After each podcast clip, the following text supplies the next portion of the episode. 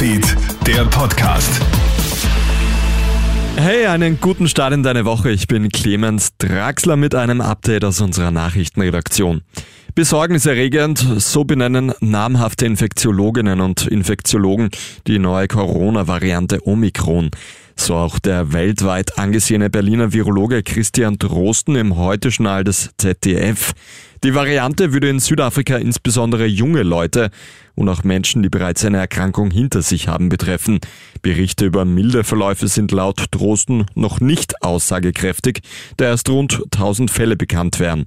Drosten sagt im Z D F: Keiner kann im Moment sagen, was da auf uns zukommt. Das Einzige, was man, glaube ich, wirklich mit Sicherheit sagen kann, ist, es ist besser, wenn man geimpft ist. Es ist noch besser, wenn man geboostert ist.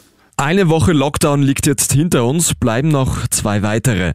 Zumindest wenn es beim geplanten Lockdown-Ende für Geimpfte und Genesene am dreizehnten Dezember bleibt. Inzwischen sind wir ja Lockdown erprobt. Das hat durchaus einige Vorteile, sorgt aber daheim auch schnell für Langeweile. Aufräumen, aussortieren, schlichten, all das haben wir schon in den vorherigen Lockdowns gemacht.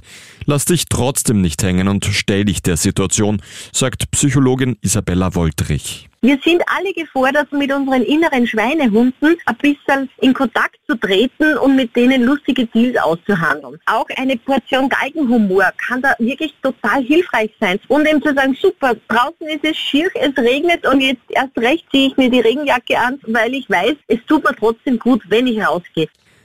Die niederländische Polizei hat gestern ein Pärchen festgenommen, das aus einem Quarantänehotel geflohen ist.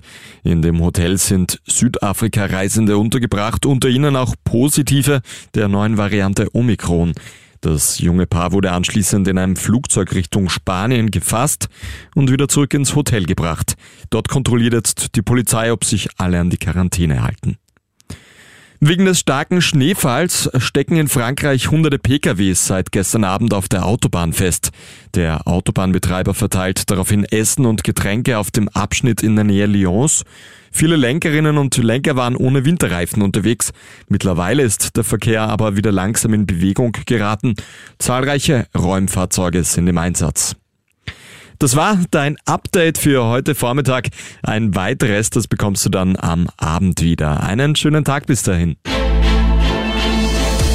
Krone Hits Newsfeed, der Podcast.